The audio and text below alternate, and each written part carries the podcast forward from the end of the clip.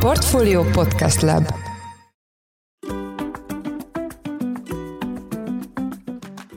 Mindenkit üdvözlünk, ez a Portfolio Business Podcast új adása, én Forrás Dávid vagyok. A mai műsor a Master Plus támogatásával jelenik meg, vendégünk Tibor Dávid, a Master Plus alapító tulajdonosa, a cég igazgatóságának elnöke. Jó napot kívánok, üdvözlöm a műsorban. Én is szép napot kívánok. A Master Plus-ot nyilván nem kell bemutatni azoknak, akik követik a hazai tőkepiacot, de rögzítsük, hogy a céget jelenlegi beszélgető partnerem Tibor Dávid, valamint a jelenlegi alelnök Ács Balázs alapították Székesfehérváron 1990 1997-ben. A Masterplast csoport a közép-európai régió legnagyobb magyar tulajdonú építőanyag és egészségipari gyártóvállalata, árbevétele eléri a 191,5 millió eurót, ez közel 80 milliárd forint. Munkatársainak száma megközelíti az 1400 főt, bevételei területileg diversifikáltak, Magyarország részesedése 50% alatti, legnagyobb piacai közé tartozik hazánkon kívül Olaszország, Románia, Németország és még több európai állam. A vállalat három kulcsüzletággal rendelkezik, ezek az építőipar, a moduláris gyártás és az egészségipar. Ebben az adásban a Masterplast nemrég bejelentett új terveiről és üzleti fejlesztéseket támogató részvénykibocsátásáról lesz szó, és akkor így a felvezetőt le is zárva felteszem az első kérdésemet, hogy milyen az a piaci környezet az építőiparban és a szigetülő anyagoknál, amik leginkább hatást gyakorolnak a jelenlegi működésetekre? Az építőipar egy hosszú ciklusban dolgozó ágazat, és az a tény, hogy jelenleg az építőanyagok, illetve az építőipari munkák teljes gőzzel folynak. Ez a tény azért nem befolyásolja azt a problémakört, amit minden szereplő lát már, hogy az új projektek indulása az bizony erősen kérdőjeles.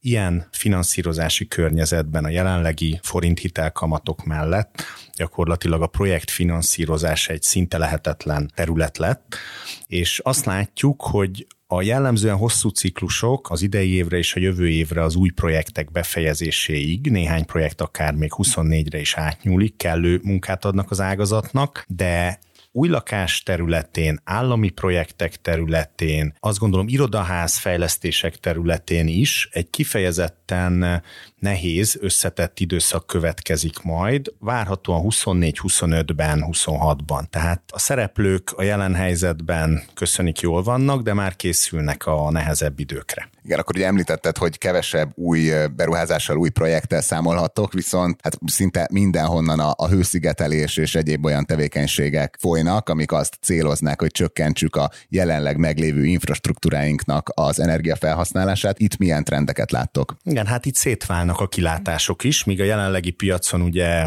a hőszigetelés és a felújítási munkák is teljes gőzzel folytatódnak, és azért még jelenleg rengeteg folyamatban lévő projekt lesz. Ha jövőt vizsgáljuk, akkor egyértelműen a felújítási jellegű építőipari aktivitás a nyertes, ugyanis az energiaválságra jelenleg nincsen jobb válasz és gyorsabb válasz, mint a legnagyobb gáz és villany áramfogyasztók, az épületek hőszigetelésének a megoldása.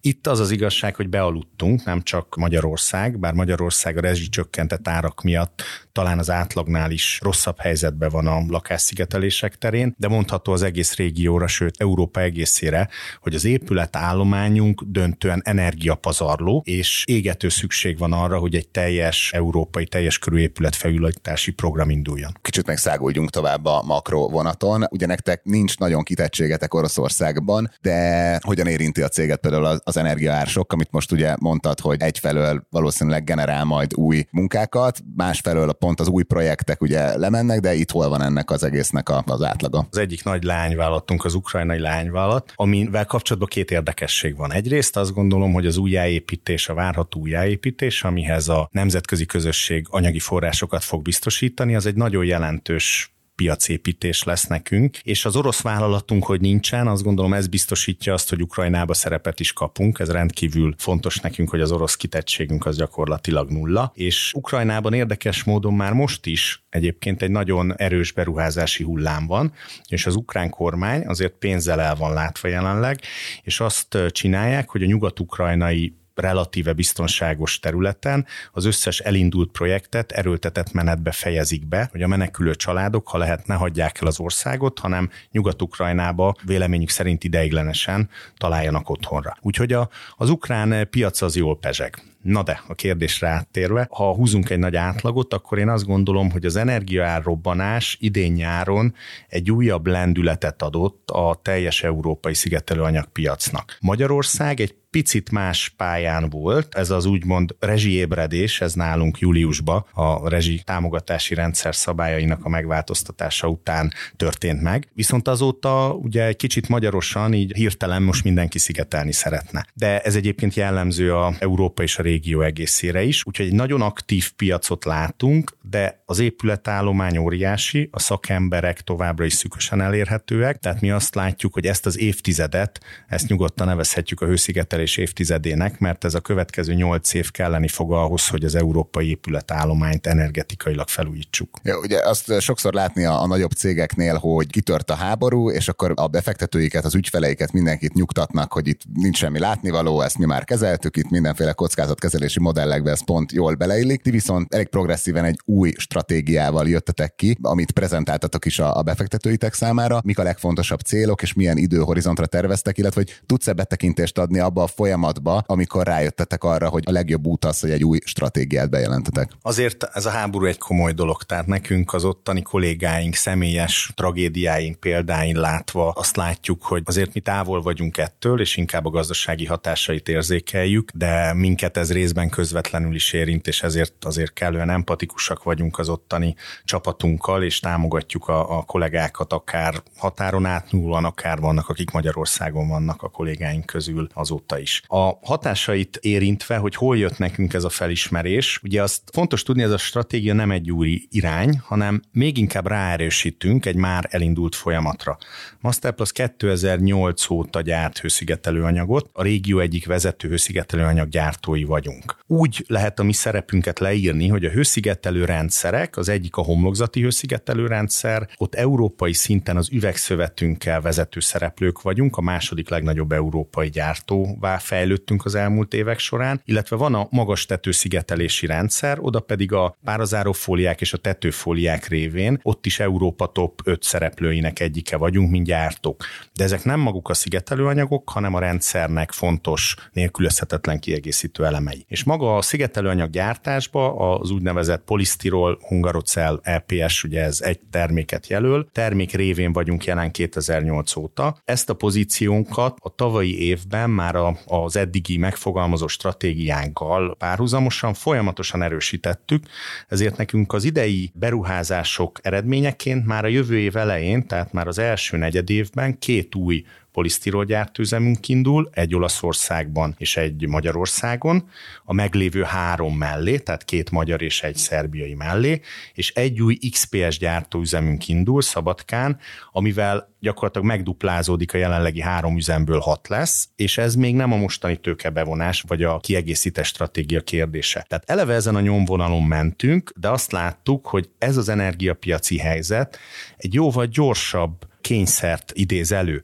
Nem lehet megvárni éveket, hogy az épületállományt szigeteljük, mert minden egyes tél az olyan összegbe kerül, akár a magyar, akár bármelyik európai költségvetésnek, ami szinte megoldhatatlan helyzet elé állítja úgy az uniót, mint pedig az egyes tagállamokat vagy kormányokat. Úgyhogy erre mondtuk azt, hogy akkor gyorsítani szeretnénk, és nem csak a műanyag alapú szigetelésekbe lépnénk bele, hanem egy nagyot merünk álmodni, és azt mondjuk, hogy a szálas hőszigetelőanyagok vagy ásványgyapot hőszigetelő anyagok, kőzetgyapot és üveggyapot termelésébe is belevágunk, hogy teljes legyen a paletta, és a Masterplast minden jelenleg Európában fontos hőszigetelő anyagot saját üzemeibe állítson elő. Jó, kicsit elkanyarodnék a konkrét témánkról, és mindjárt rátérünk a, a finanszírozási lábra, illetve a konkrét tevékenységekre, de ezt a típusú bővülést, ezt hogy bírjátok munkaerővel? Az fontos, hogy a jelenlegi üzemeink közül a legnagyobb munkaerőt alkalmazó üzemünk, ez 700 fős, a Szabadkán Szerbiában van. Egyébként Magyarországon a közel 500 fős jelenlegi munkaerőállományunk, csapatunk, ott azért küzdünk kihívásokkal természetesen, mint minden hazai gyártó. Székesfehérvár környéke, de Hajdúszoboszló vagy Zalaegerszeg sem számít igazán, de ugyanez elmondható a Káli gyártó munkapontunkra. Azok olyan területnek, ahol könnyen lehetne munkaerőt találni, de hiszünk abba, hogy egy jó vállalatnak elég kevés embert fölvennie, mert a legfontosabb, hogy az ott dolgozók elégedettek legyenek, és hosszú távon ott akarjanak dolgozni. Úgyhogy elég jó a munkaerő megtartásunk. És a, az olasz fejlesztésnél ott mennyire látjátok azt, hogy könnyebb a helyzet, vagy hogy pont oda mennek-e azok a kelet-európai munkavállalók, akik miatt itt egy kicsit nehezebb? Az olasz üzemünknél fogunk építeni a már tapasztalt kollégákra, akár Magyarországról, akár Szerbiából fogunk néhány szakmailag már rutinos kollégát verbuválni, de a többiek valószínűleg igen, kelet-európai bevándorlók lesznek az üzemünkben, úgyhogy a, a munkaerőpiaci helyzet egyébként ebben, ahova mi az olasz gyárat tesszük, ez Párma, Reggio Emilia tartomány, rendkívül feszített, tehát ott sem könnyű találni, és akik eddig képbe kerültek, azok nagy része nem olasz nemzetiségű. Térjünk akkor vissza a konkrét tevékenységre. Ugye említetted, hogyha jól értelmezem, akkor a szigetelésnek egy szélesebb spektrumát tudjátok majd lefedni azzal, hogy megkezditek a különböző ásványgyapot típusoknak a, a gyártását. Kezdjük a, a kőzetgyapottal. Ez miből készül pontosan? Kőzetgyapot alapvetően egy bazalt alapú termék, ami abban különleges, hogy nem csak nagyon jól hő és hangszigetel, hanem tűzálló is. Ezáltal ipari felhasználásban, nem csak építőiparban, egyéb ipari beépülő termékként is hasznosul, és az építőiparnak nem csak az ipari csarnokok lapos tetőszigetelésénél, hanem ugyanúgy családi házaknál, irodaházaknál egy nagyon széles felhasználási körű anyag. És itt az ellátási láncok, ezek mennyire hosszúak, mennyire jelentenek problémát? Itt jellemzően olyan hosszú távú bánya szerződések köttetnek, ahol ezeket az anyagokat egyébként stabilan lehet beszerezni, úgyhogy nem nem távol-keleti ellátásban kell gondolkodni, hogy azt gondolom, hogy ez nem fog gondot jelenteni. Ezt Szerbiában fogjátok megcsinálni, és ez miért jött ez a választás? Amikor elindítottuk ezt a projektet, ez még a tavalyi év második felében volt, hogy elkezdtünk tervezni, elkezdtük a megfelelő helyszínt megtalálni, akkor volt egy nagyon kedvező pályázati lehetőség, ez a kifektetési alap, amelynél jelentkeztünk, és ugye ahogy ezt közzé tettük, most jutottunk el odáig, hogy a pályázatunk szakmailag elbírál tárgyalásra került, illetve befogadásra került, és a döntéshozatalra, szerződés aláírásra a külügyminisztériumnak továbbítva lett. Tehát egyrészt ez a támogatási lehetőség vonzott minket, a másik az, hogy Szerbiában tapasztalt befektetők vagyunk. Harmadrészt találtunk egy olyan szakmai partnert, aki kisebbségi társtulajdonosként már üveggyapotgyártásban, illetve az ő menedzsmentje kőzetgyapotgyártásban is tapasztalatot szerzett, úgyhogy megtaláltuk azt a szakmai kompetenciát, ami nálunk még akkor hiányzott, és hát a negyedik már a első számúvá vált szempont az energiárak voltak, mert már egy évvel ezelőtt is, amikor erről a gondolkodás elindult, azért a szerbiai gáz és áramárak lényegesen az akkori magyar árak alatt voltak. Illetve akkor, hogyha jól értem, akkor most nem a politikai konstellációt minősítve, de pragmatikusan, ugye Szerbiában ez most úgy jobban megoldottnak is tűnik, mint Európa többi részén. Azt gondolom, az Európai Unió teljesen érthető okokból beleállt a szankciós politikába, ami egyébként az iparnak Európa szerte fáj, tehát az unión belül energetikailag most mi gúzsba kötve próbálunk itt táncolni, és nem is nagyon megy.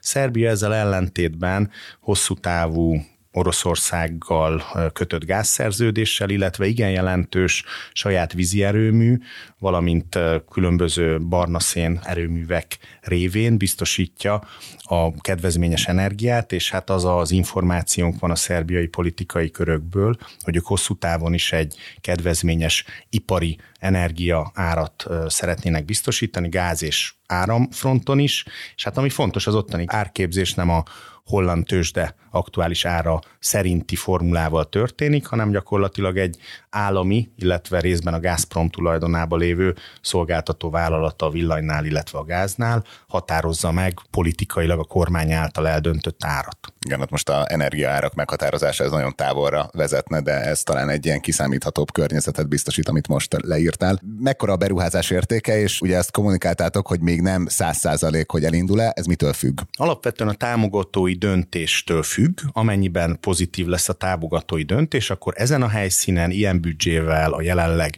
megtervezett keretek között valósítjuk meg a beruházást. Ha esetleg ez negatív lenne, természetesen erre is van forgatókönyvünk, akkor azért jó pár dolgot újra kell gondolni, és akkor valószínűleg nem itt, nem ebben a formában, lehet, hogy nem ilyen összetételben mennénk neki a projektnek, de hát egyelőre bízunk abba, hogy eddig pozitívak voltak a visszajelzések, hogy sikerült támogatási szerződést kapni, és Összesen egy 20 plusz 5 millió eurós beruházásba gondolkodunk, az alaptechnológia és termelés 20 millió euró, ezt szeretnénk egy termékportfólió, illetve kapacitás bővítő, kiegészítő beruházással még 5 millióval megtoldva gyakorlatilag 2024 első felébe elindítani. De akkor, hogyha jól értem, akkor a jelenlegi információnk alapján azt tekintitek bázis szenáriónak, hogy ez elindul. Így van, és Sremka Mitrovicán, vagy Száva Szent Demeteren magyarul azt gondolom egy kiváló logisztikai helyszín, a Balkán közepe, ahonnan Magyarország még jól ellátható, de egyben az egész volt jugoszláv régió plusz Albánia is földrajzilag egy közel lévő terület. Ez mikor futhat teljes kapacitáson ez az üzem, és itt milyen üzleti értéket fogtok előállítani? Ami a közegyapot gyártásnál fontos, hogy egy nagyon gyorsan és folyamatosan bővülő piac.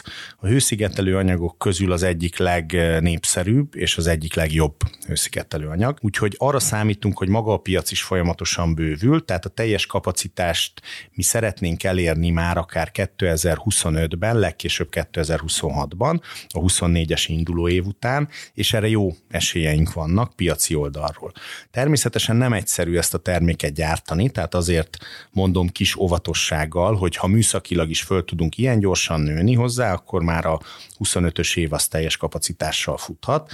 Ez egyébként azt jelenti, hogy 30 ezer tonnát meghaladó mennyiséget fogunk tudni legyártani, ami az eredményekhez amiatt is járul hozzá jelentős mértékben, mert itt az EBITDA marzsok jóval magasabbak, mint a műanyag alapú termékeknél. Jó, akkor térjünk rá az üveggyapotra. Itt először egy értelmező kérdésem van, hogy mi a különbség a közegyapot és az üveggyapot között, és főleg felhasználás tekintetében. Az üveggyapot sokkal inkább lakossági, akár családi házas terméknek mondható, illetve az üveggyapot jellemzően egy olcsóbb előállítási költségű, Egyébként nagy részben a körforgásos gazdaságot támogatóan újrahasznosított üveghulladékból gyártjuk, és ez az újrahasznosított üveghulladék gyakorlatilag egy fajsúlyát tekintve kilóra vetítve egy olcsóbb terméket jelent.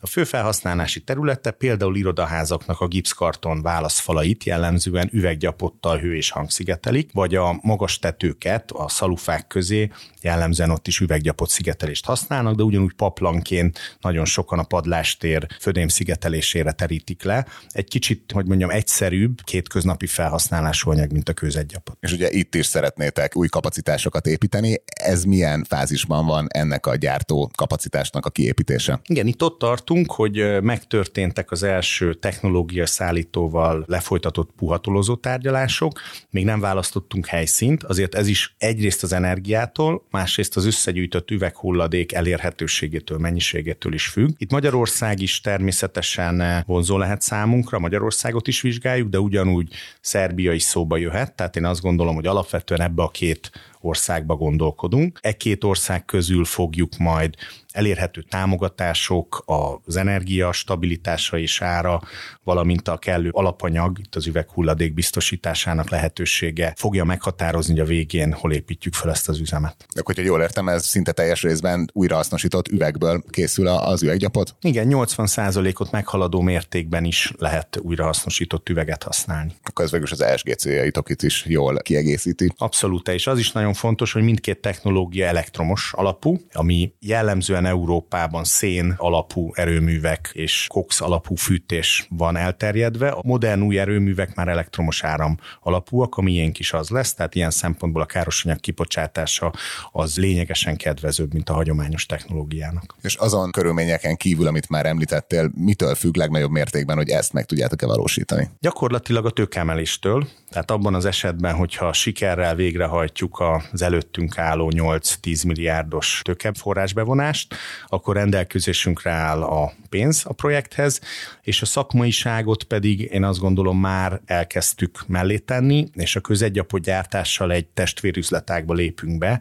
tehát onnantól kezdve én biztos vagyok benne, hogy az üveggyapotgyártás egy kicsit már könnyebb, egyszerűbb, könnyebben megugorható léc lesz. Október 5-én kezdődik a részvény rábocsátosotok. Itt mekkora tőkét terveztek bevonni új részvények formájában, és mi a megcélzott lakossági vállalati split? Gyakorlatilag egy közel 10 milliárdos reményeink szerint egy közel 10 milliárdos teljes tranzakció méretbe gondolkodunk. A célunk az az, hogy a lakosság ennek olyan 20 és 30 százalék közötti mennyiségét kaphassa meg. Nagyon fontos, hogy a részvénynek a likviditása tovább javuljon ezáltal.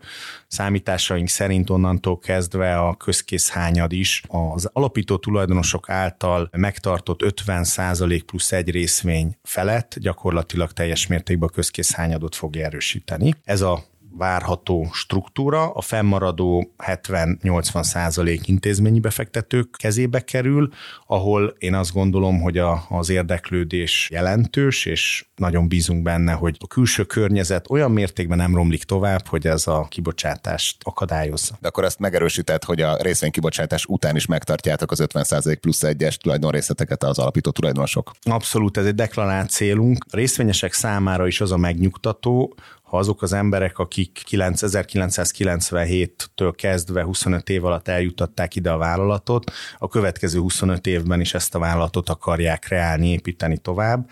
Úgyhogy ilyen értelemben társtulajdonosnak hívjuk meg a magán, illetve intézményi befektetőket, és határozott célunk az, hogy ezt a fajta pozitív növekedési utat, amit akár az elmúlt pár évben, de ha visszanézzük tulajdonképpen a kezdetek óta, a Masterplus bejárt, ezt folytassuk, csak egy kicsit nagyobb intenzitás, hatással, kicsit több puskaporral a csőben. És abba tudsz-e valamilyen betekintést adni, hogy mi volt az a gondolkodási láncolat, amivel oda jutottatok, hogy az extra forrásokat azt részvény rábocsátás keretében szeretnétek bevonni? Az eddigi finanszírozási struktúrában nagy szerepet kaptak a bankhitelek. Azt gondolom elértük azt a hitelarányt, ami még egészséges, és ezen az oldalon nem kívánunk tovább bővülni, illetve onnan, hogy az NKP a kötvényprogram lehetőségeibe is kihasználtuk, összesen 21 milliárd forintot vontunk be három tranzakció keretében. Onnantól kezdve alapvetően a saját tőke oldalt kellett tovább erősíteni, és mivel az ambíciónk az erősebb, mint amilyen arányban gyakorlatilag a nyerességet termelni tudjuk, hát jelenleg azt mondom, hogy a következő években mindenképpen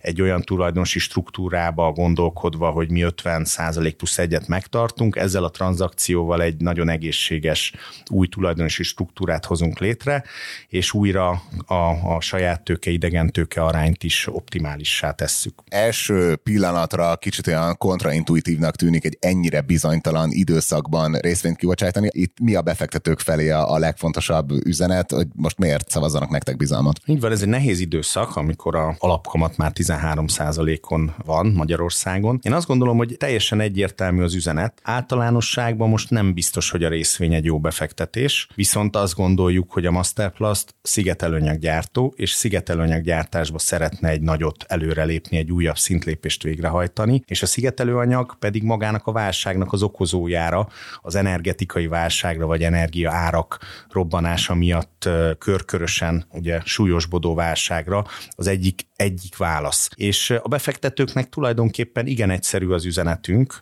A nap végén azt mondjuk, hogy részesedjenek a szigetelőanyaggyártásból, mert a jelenlegi energia krízisben gyakorlatilag a következő időszak, ez a hőszigetelés évtizede, ezt mondjuk a következő időszak arról fog szólni, hogy az épületállományt végig kell szigetelni. Jó ómennek tekinthető, hogy nemrég frissítettétek az eredmény céljaitokat, és ez jelentős emelkedést jelentett. Ez minek köszönhető? Egyrészt rövid távon az idei évben már egy kicsit többet látunk, úgyhogy ott kellett egy módosítást tenni, de inkább annak köszönhető, hogy beépítettük azokat az újonnan elinduló üzemeket, amiről itt a beszélgetésünk elején beszéltem. Három úgy műanyag alapú szigetelőanyaggyár, illetve az idei évben hajtottunk végre egy nagyon nagy kapacitásbővítés Szabadkán az üvegszövetgyárban, valamint a németországi akvizíciónknak a másik lábát, Mihályon a tetőfólia gyártást, illetve az ezt feldolgozó konfekcionáló egységet is idén fejlesztettük, úgyhogy ezek mind-mind 2023-ra, 2024-re érnek be. Úgyhogy a nagyobb része az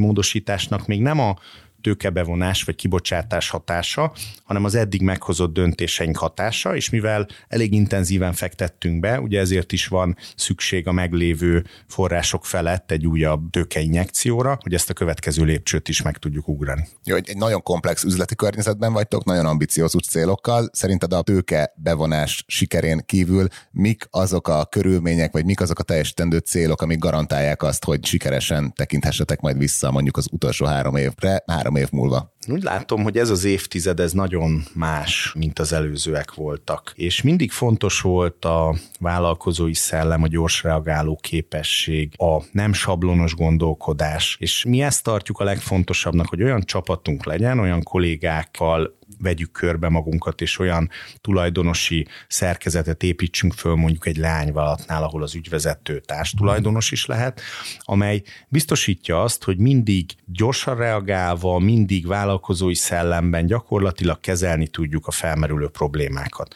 Azt ebbe az évtizedbe számszaki budgetot nem készít 2019 óta. Egyszerűen az a filozófiánk, hogy teljes mértékben lehetetlen ma azt megmondani, hogy majd 2023 őszén én milyen áron vásárolom az energiát, mennyi lesz a forint árfolyam, és egyébként mennyit adok el.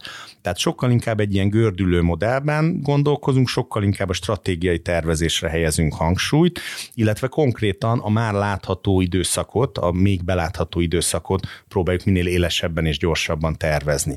Tehát egy rendkívül agilis, gyorsan reagáló és a helyzetet pillanatok alatt fölmérő menedzsment menedzsmentre van szükség, ilyen menedzsmentje van a alapítók mellett a többi vezető kollégám a Masterplastnak, és emellett pedig az, hogy meglegyen a kellő háttér, itt jelen esetben a tőke háttérre gondolok, valamint hát azt ne, ne felejtsük ki, hogy kellett egy szerencse is, és kellett egy jó időzítés, hogy mi most ugye a szigetelőnyök gyártásba vagyunk felkészült és régéta ott lévő szereplők, azért vannak olyan iparágak, amik ebben a jelenlegi energiaválságban bármilyen jól menedzselt is, sajnos nem nagyon kapnak ilyen lehetőséget, mint mi kaptunk az élettől. Beszéljünk még egy kicsit arról, hogy van két másik üzletágatok is, az egyik az az egészségipar, a másik pedig a moduláris üzletág. Ezeket is érinti az új stratégiátok. Itt milyen célokat fogalmaztatok meg? Moduláris üzletág az építőipar jövője. Ebben határozottan hiszünk, hogy azzal, hogy a szakemberek száma fogy, azzal, hogy az épületeket egyre precízebben, magasabb minőségbe, lehetőleg minél kedvezőbb áron és minél gyorsabban kell előállítani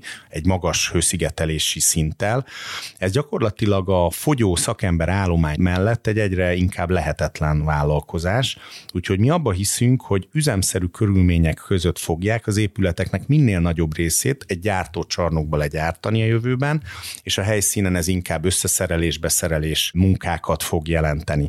Ugye a mi moduláris szerkezeti rendszerünk az egy jóval gyorsabb, magasabb minőségű, és hát anyagilag is kedvezőbb építést tesz lehetővé. A lakóépületeken át az irodaépületekig, gyakorlatilag ipari jellegű épületekig is elmenve, és hát ez egy nagyon új terület, és mi ebbe hiszünk, nagyon sokat fejlesztünk, és szeretnénk ennek a építési módnak Magyarországon és a régióban egyik úttörői lenni.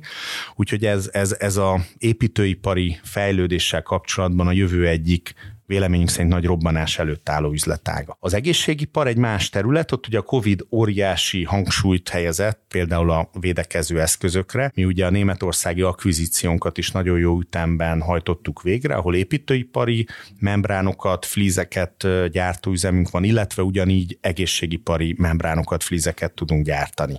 Természetesen a COVID ideje alatt a védőruhák, szájmoz, kukalapanyagát gyártani az egy nagyon kellemes és jó pozíció volt. Most ezek természetszerűleg, ahogy a COVID bár állítólag velünk van, de úgy látom, hogy most már szinte senkit nem érdekel, tehát ilyen szempontból a védekezési tudatosság is esett. Úgyhogy ez most egy kevésbé erős üzletágunk, de hosszú távon az egészségipar és az egészségiparnak ezek a higiéniai textiliái előbb-utóbb kiváltják a hagyományos mosást igénylő lepedőket a kórházakban is például. Tehát hiszünk abba, hogy ez a terület is kicsit lassabban ugyan, de egyre erősebb lesz egészségipari oldalon, illetve hát természetesen hiszünk abba, hogy a moduláris robbanásánál mi a nyertesek egyike leszünk. Térjünk egy pillanatra még vissza a részvénykibocsátásra. Most meghallgatta egy hallgató a műsort, szeretne ebben a sztoriban részt venni. Ki a kibocsájtótok, hol tud lejegyezni részvényeket? Igen, alapvetően van egy erre fölépített oldalunk, úgyhogy ott is meg lehet találni a Masterplaston vagy az OTP-n keresztül, a Masterplast részvényegyző oldalát.